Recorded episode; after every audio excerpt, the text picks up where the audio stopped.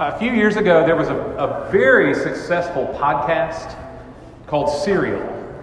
Uh, you probably heard of it. A lot of us maybe even listened to it. It was, it was basically an investigative report concerning a crime that, it, that had been committed about 20 years ago.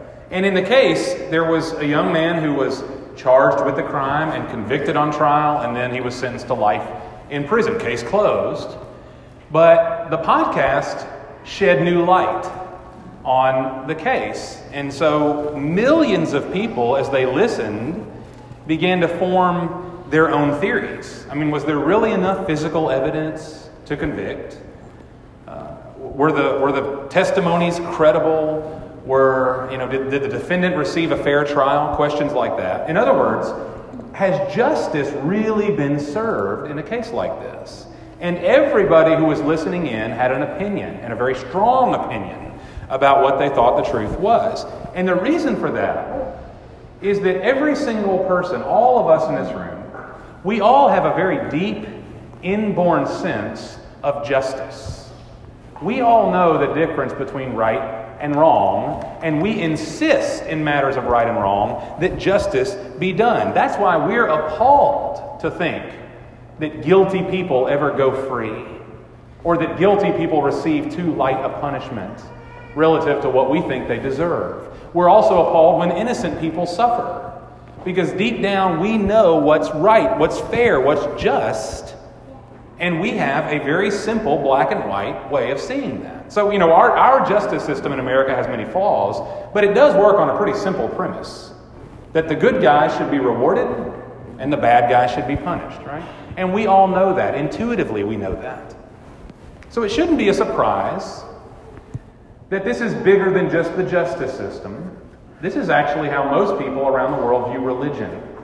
Most religion functions on the very same premise that there's a God or perhaps many gods, depending on your view, but they all hand down to us some manner of divine law the rules, the path, the pillars, what we're expected to do. And if you are good, if you do what you're supposed to, if you're diligent and committed, then of course you'll be rewarded. And if you don't, if you're ignorant or if you're just plain rebellious, then you'll be punished, right? That's the way religion works because that's what's right, that's what's fair, that's what's just, it's logical. And of course, that's what most people think Christianity teaches too. Christianity gets lumped in along with the rest. God likes the good guys, God punishes the bad guys. End of story. That simple. But you know, when we open the Bible, we're given an entirely new category, something that does not fit in our preconceived intuitions as to what this is and this is. God actually gives us something that we would have never thought of. And we see a, an amazing picture of that truth right here in Romans chapter 8. Uh, it's been said that if the Bible were a mountain range, Romans 8 would be the highest peak, the pinnacle.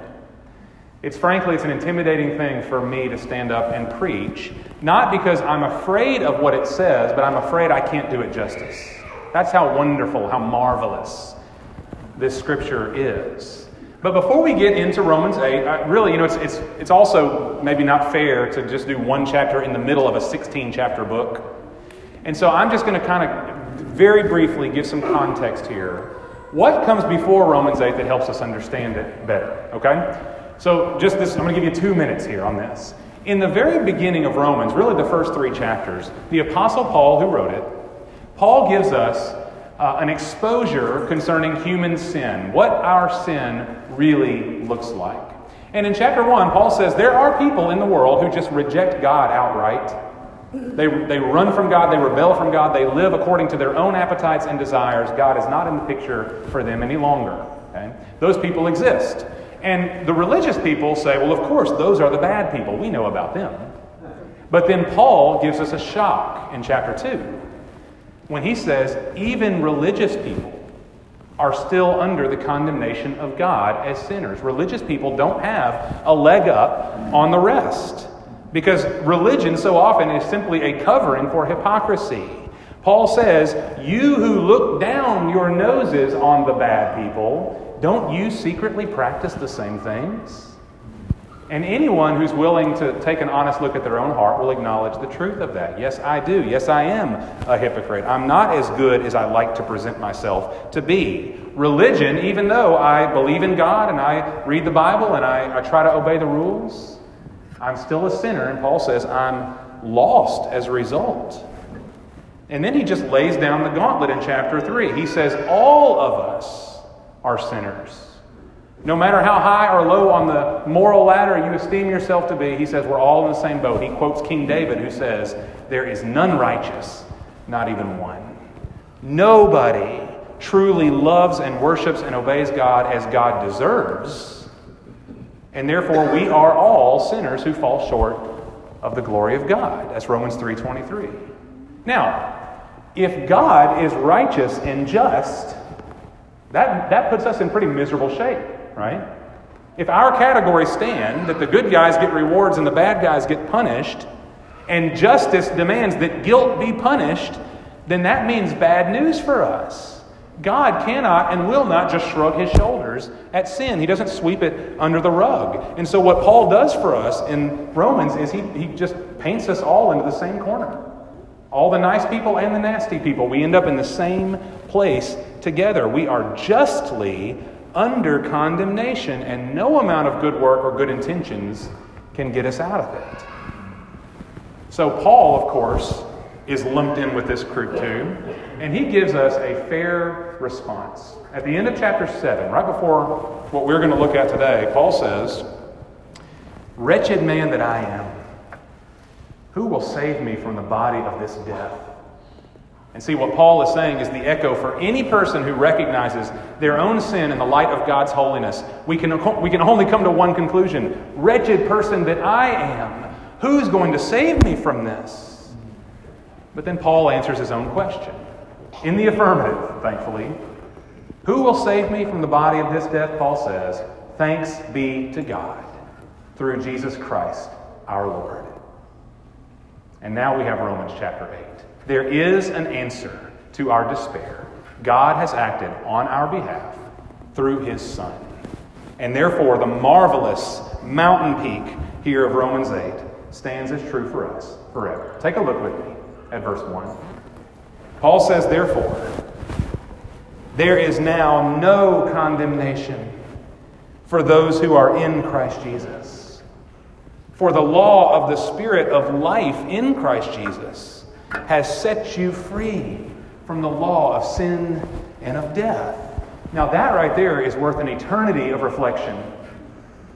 And I just believe that, that a million years from now, as we sit in the glorious presence of Jesus Christ, we will still be amazed by what we just read, that truth.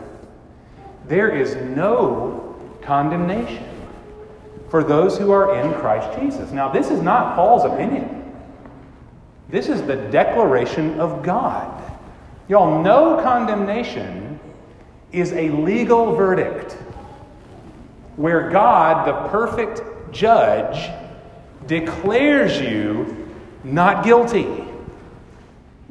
And when we read Romans 8, verse 1, precious as it may be, you may have it memorized. I hope you'll memorize it if you don't. See, we read it, and it's so far beyond our categories that it's hard for us to grasp. I bet, at least at some point in your life and in mine, we've read Romans 8 1, but we didn't read it right. We read, There is now less condemnation for those who are in Christ Jesus. Because the whole no condemnation thing, frankly, just doesn't fit. Because when we think about forgiveness, I know this so often, when I think about the forgiveness of God, what I think is God's giving me a second chance. See, that's what forgiveness does. Forgiveness gives me a do over. I mess things up, but because God loves me, He's going to let me have another go around. He pushes the reset button. But, y'all, that's not what biblical forgiveness means. That's not what salvation means. It's not just a do over. A, a second chance isn't going to do us any good if we're still sinners. No, no condemnation means that God takes a guilty person like me and totally expunges our guilt. So that with total credibility, God declares me now innocent of sin. Not guilty, but with a second chance, but totally innocent and pure. Now, how can God do that? Well, Paul says it's true for those who are in Christ Jesus. See, when y'all, when God saves a person, he does more than just forgive sin.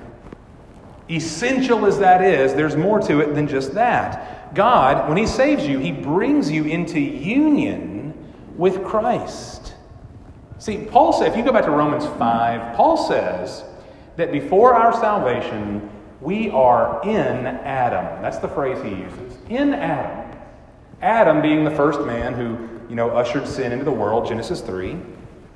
We're in Adam because we share in Adam's nature. We are sinners like he was. But now, by faith, Paul says, we are in Christ, which means what is true of Jesus is now also true of you. Should I be condemned for my sins? Yes, I'm guilty. Will I be condemned for my sins? God says, never. God declares that because I am in Christ, if you have been made one with Christ, you cannot be condemned any more than Christ can be condemned. You can only fail in this regard if Jesus Christ fails you. And of course, he never will. There is no condemnation. In Christ, you've been declared not guilty, innocent of sin. But that's not all. You see what verse 2 says? It's not just a legal verdict, there's actually something happening. Uh, and Paul gives us the, the image of, of those who are enslaved being set free. He says the, uh, the, the law of the Spirit of life in Christ Jesus has set you free from the law of sin and of death. Now, when Paul uses that word law, at least in verse 2, I don't think he's talking about the list of rules as much as he's talking about a way of being, a way of life. Think about it as, as power and authority and governing reality. That there was a governing reality of sin and of death. That's what happens to those who are far from God. That we were like slaves under a cruel master. We were like prisoners without parole. Because of our sin, we were in a position under an authority of something that could only kill us and condemn us. But now, now we've been set free. Back in Romans 7, Paul says, You have now died to that which bound you. The shackles that were on us, called sin and death, have been broken, and we are now set free, never to return, because we live in a new reality. A new reality. The Spirit of life in Christ Jesus has set you free from sin and death. Spirit, capital S, God's Spirit, overcomes sin and life overcomes death. That's the new way of being. And y'all, when, when God forgives you, sometimes I know we, we tend to think forgiveness is just sentimental, something we say, but we may not really feel, we may not really mean it. I have to say it because that's the nice and kind and Christian thing to do, but deep down I harbor what's been done to me. Y'all, listen, that's not what Paul's talking about here. That God forgives you because he's nice, but deep down he's still got the book on you. Right? And he'll pull it out as needed. No. You have been set free. The old domain of sin and death is no longer where you live. You've been transferred out into the kingdom of light. It's not just words that God speaks, it's a fundamental change that's taken place because the Spirit has conquered sin and life has conquered death. Now, y'all, this, this is wonderful news, right? I'm not going to do better than this right here. I do hope you come back next Sunday. But here's the truth. If, if, I, if God gives me the ability to stand up and preach until I'm 80, I'm never topping this. It just can't be done. There's nothing better than what we've just read. God can do no better than what He's done for us in Christ. But it does raise a question here. Something that bothers me, and maybe it's just because I like to try to logically put things in boxes. How is it really that a guilty person can be declared innocent? How is it that guilty people can really be set free? And we may say, well, God forgives us. Of course, that's how. But y'all, listen, think about this. Forgiveness doesn't actually remove guilt. Forgiveness, wonderful as it is, forgiveness doesn't undo what's been done. Uh, maybe, maybe, if you think about it like this, you, you might have seen this on TV or on social media. Just a few months ago, there was a woman on trial for murder, and the victim's brother took the stand and forgave her. The, the woman who had killed his brother, he forgave her because he's a Christian. He got up, walked over, and hugged this woman. And it was just, it was shocking and beautiful this scene. The judge was crying. And so, what did the judge do? Did the judge say, You're free to go? Case dismissed. No, the judge sent the woman to prison because she was guilty. The forgiveness was wonderful, but it didn't undo the crime, and therefore it can't undo the penalty. And so the question for us is okay, God forgives me, but how does He actually declare me innocent? I mean, how is that possible? If I'm really guilty, then what, you know, doesn't justice demand punishment for guilt? How does God work around that? And so when Paul speaks of, of God removing our condemnation, I said this before, it's not just sentimental feelings. Something decisive has to be done. Guilt has to be reckoned with. That's what Paul tells us has happened. Look at verse 3. For what the law could not do, Weak as it was through the flesh, God did. Now, Randy, if you'll leave that up there for me. You notice, at least this is New American Standard Bible that I use. Now, that word law is capitalized. Uh, and that's, that's meant to show us that what Paul is talking about in verse 3 is actually the law of God. Uh, the, if you want to pare it down to, to the Ten Commandments, that's fine. The law that God gave to Moses to give to the people that we might know what righteousness looks like. The law of God is perfect, it's righteous, it expresses the character of God and the character that God demands of his people and of the world, right? But there's something the law cannot do. Even though it's good and perfect and righteous, the law can't save you. The law can tell you what righteousness is, but it can't actually make you righteous. Do we all understand that? Just like any other law, and think about our laws as a society here in America. We know what's right and wrong. We know the punishment that comes with doing wrong. But knowing that it's wrong doesn't actually change your heart. You can still do it. In fact, knowing it's wrong may be no deterrent at all. If it's in your heart to do it, you'll do it. See, the law can't change us, the law can't make us righteous, the law can't save us. But notice what Paul affirms right here. What the law could not do, God did. God intervened. God has done for us, sending his own Son in the likeness of sinful flesh and as an offering for sin. Jesus condemned sin in the flesh. Now, God sent his Son to be one of us. In Hebrews, it says that Jesus Christ has been made like his brethren in all things just as we are, yet without sin. When Paul says in the likeness of sinful flesh, he's not saying that, that Jesus was a sinner, but that he took on flesh. He became like us. And what that, what that means, y'all, God solves our problem from the inside. God doesn't wave a wand over the world to take care of our issues. No, when God looked at sin and death and the condemnation they incur, God says, I will solve this problem from the inside. I will send my Son in the flesh to do for them what they in their flesh can never do. See, Jesus kept the law of God perfectly in righteousness for you, knowing that you could not do it for yourself. And then Jesus died as a perfect sacrifice for you. The death that we deserved as condemnation for our sins, Jesus Christ took it for us. Y'all, justice demands that guilt be punished, right? We all know that. On the cross, it has been. God does not sweep sin under the rug. God does not shrug his shoulders and say, Well, I just love you too much to condemn you. Come on in. No, he decisively deals with sin and the penalty of sin, not through us, not by destroying us, but by destroying his son on the cross in our place. That's why Peter says Jesus himself bore our sins in his body on the cross. Jesus offers himself as a perfect substitute and sacrifice for us. And so if we, if we ask the question, is God just?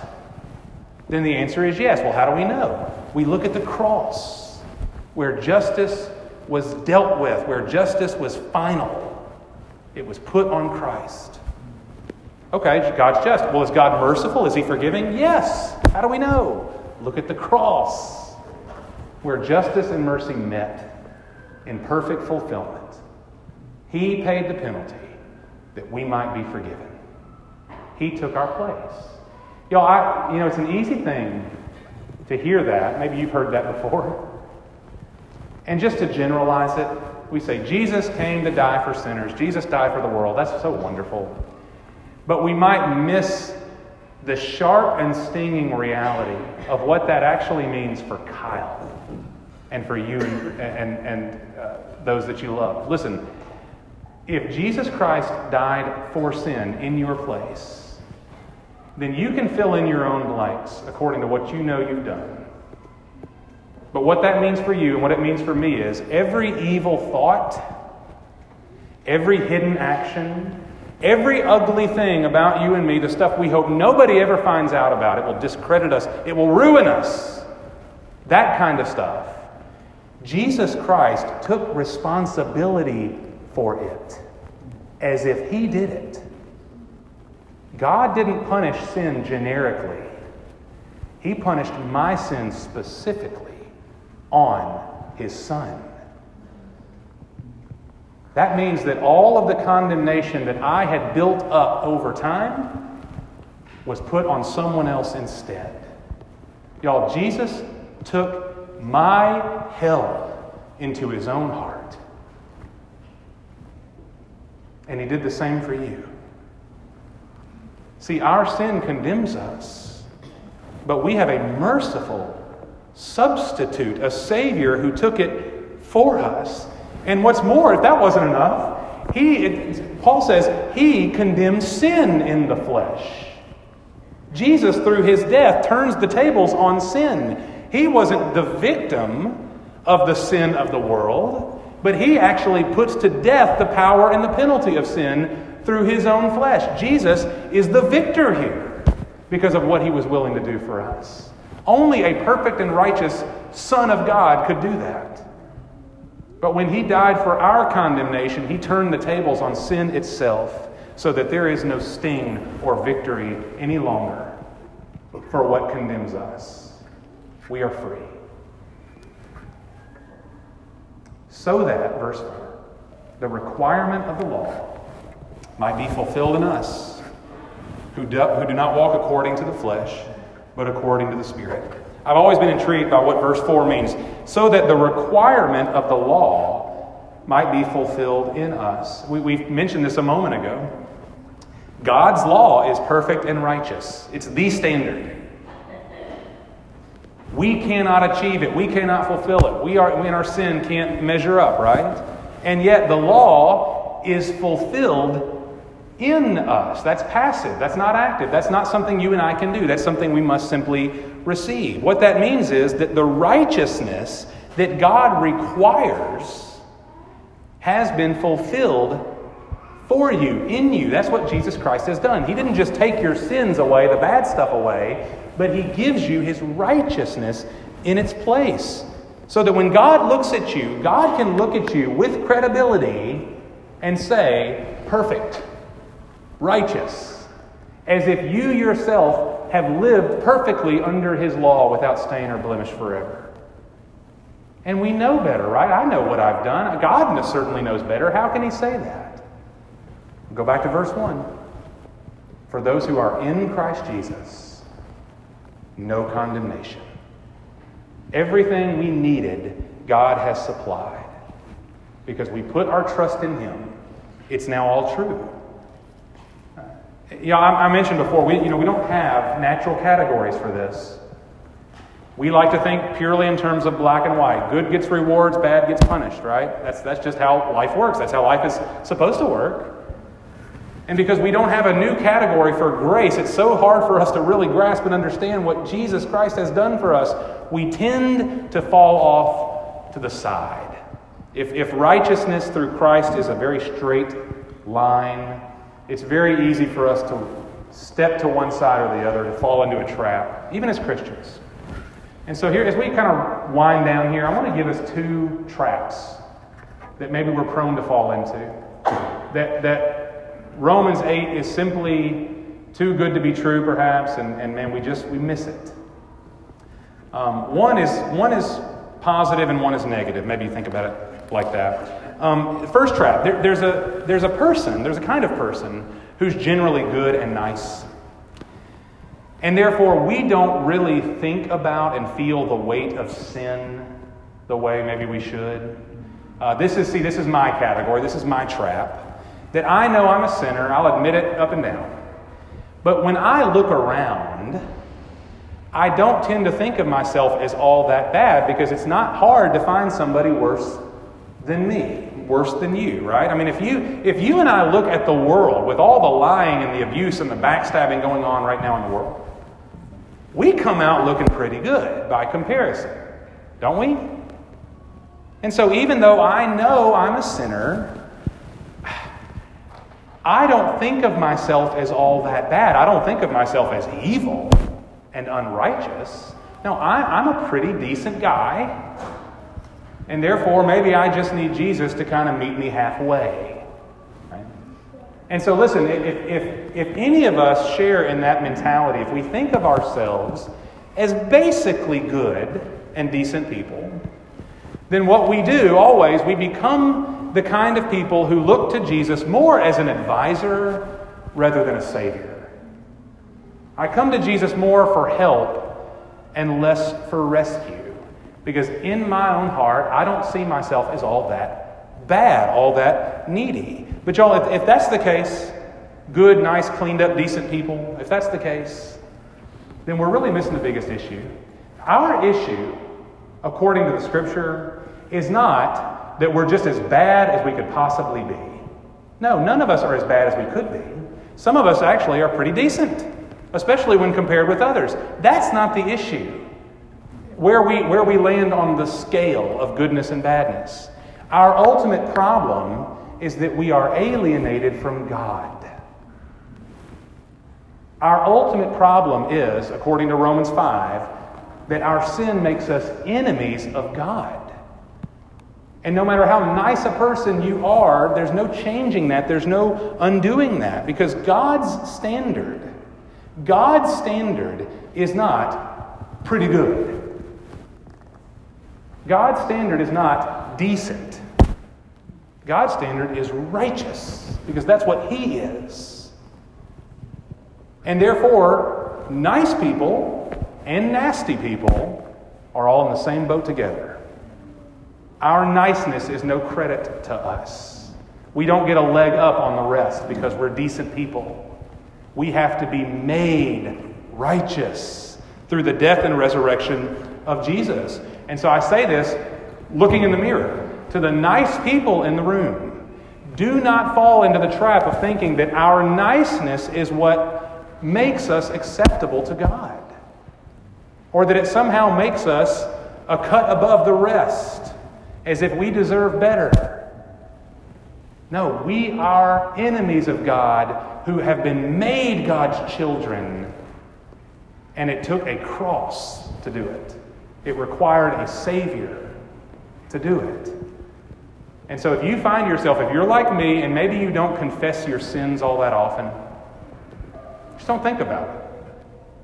You don't often just stand in amazement at the beauty and the glory and the mercy of Jesus.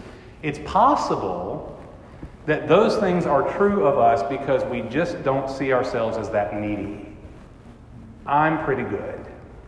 And if I'm pretty good, then Jesus didn't have to do all that much for me. The cross was a help, not a rescue. That's a trap that nice folks fall into. Let's be careful about that. That's not what Romans 8 is telling us. Now, the second trap I mentioned is actually kind of on the other side of the road, where we might think that I'm such a worm that God could not possibly really forgive me. What Romans 8 says is wonderful, but it can't possibly be true because I know better. And here's how we phrase that a lot of times. We say, Sure, I know what the Bible says. I know that God forgives me, but I just can't forgive myself because I know what I've done. I know who I've, who I've really hurt. I'm living in the consequences of it, and it won't go away. And y'all, for us, if that's the case, then we say, okay, I know what I've done and I've suffered for it, but I haven't suffered enough. There's more that must be paid, there's more that has to be atoned for. I just can't forgive myself. And see, if, if that's the case, y'all, what, what we're saying is, I know God forgives me, but I'm still guilty. And forgiveness can't take the guilt away. That guilt needs to be punished and punished and punished, even if it's only me in my own heart doing it to myself. Something has to be paid for that Jesus, wonderful as he is, somehow just what he did just wasn't enough for me. And that may sound ridiculous when you say it out loud, but it's easy to come to that conclusion. But y'all, I want us to rem- remember what we've seen just in these few verses in Romans 8. God's forgiveness is not sentimentality, it's not just words. It's not God saying, I can't be mad at you, you're just so precious. No, God has decisively acted through Jesus Christ. He has permanently removed your guilt. Not in a sentimental way, but in a real way. Your guilt is no more as far as the east is from the west. So far has God removed our transgressions from us. It's gone. You're holding on to something that God has said no longer exists. That's why in 1 John 3, we're told that even when our own hearts condemn us, God is greater than our hearts. Remember this always that the one whose opinion really matters has declared you innocent, forgiven, free. He is greater than our hearts. Y'all, we got to be assured of this that there's nothing about the grace of God that's been left unresolved. There are no loose ends. There's nothing that God has left up to chance. He sent his son to stand in our place. Jesus bore our condemnation. He fulfilled in us all righteousness. He has united himself with us, and by his Spirit we have been forever set free from the dominion of sin and of death, so that both now and forevermore, God the righteous judge passes down upon you and me the full and final verdict no condemnation. Now, next week we're going to talk about what it means to walk by the Spirit and no longer by the flesh, the new life that we've been given. But for right now, I, just I, I want to call us to faith in Christ. There are no commands in what we've read today. Not one command. Only declarations of what God has done through Jesus. You know, earlier I quoted very famous verse from Romans 3:23. All have sinned and fall short of the glory of God. But look what Paul says right after that. Being justified as a gift by his grace through the redemption which is in Christ Jesus. You can't have one without the other. God has demanded that justice be reckoned, that guilt be punished, He's just. But rather than destroying us, He has set us free by placing our condemnation on Christ. Y'all, if, if you have not yet trusted Jesus for that precious gift, I, I want to appeal to you right now. And what the scripture says is true. Whoever shall call upon the name of the Lord will be saved because of what he's done for us, not what we must do for him. Jesus paid it all. And now God says, You are free by faith. Let's pray. Father, thank you for this truth. And I pray that we would see it as truth, not wishful thinking. That what Jesus Christ has done is so encompassing, so fulfilling, so full and complete. That, Lord, we would ruin it if we tried to add anything in. You have done it all, Lord, that we might receive it as a gift of grace through the redemption which is in your Son. And Father, where we have where we have insisted on our own categories, that the good folks get the rewards and the bad folks get the condemnation. Lord, break our categories. Show us, Lord, that all are condemned in reality, and yet we are saved by your intervening mercy. Then let, let the new category of grace grip our hearts. That because of the substitute of Jesus Christ, because of the sacrifice of his life for ours. All these wonderful things are, are true.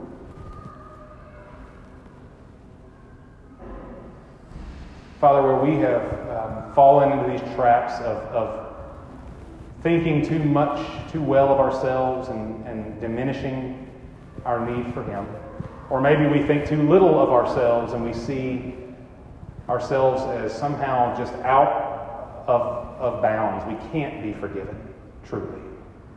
Father, would you show us what is true right down the middle? That there is no condemnation for, for those of us who are in Christ Jesus by faith. Lord, let that change us. Let that truth amaze us. And Father, make us people who more and more and more rest upon Christ in faith. That the full and final declaration has been made. We are yours, never to be condemned. Never. Because of Jesus. Father, give us faith to believe it and give us faith to live like we really believe it. We ask it in his powerful name. Amen.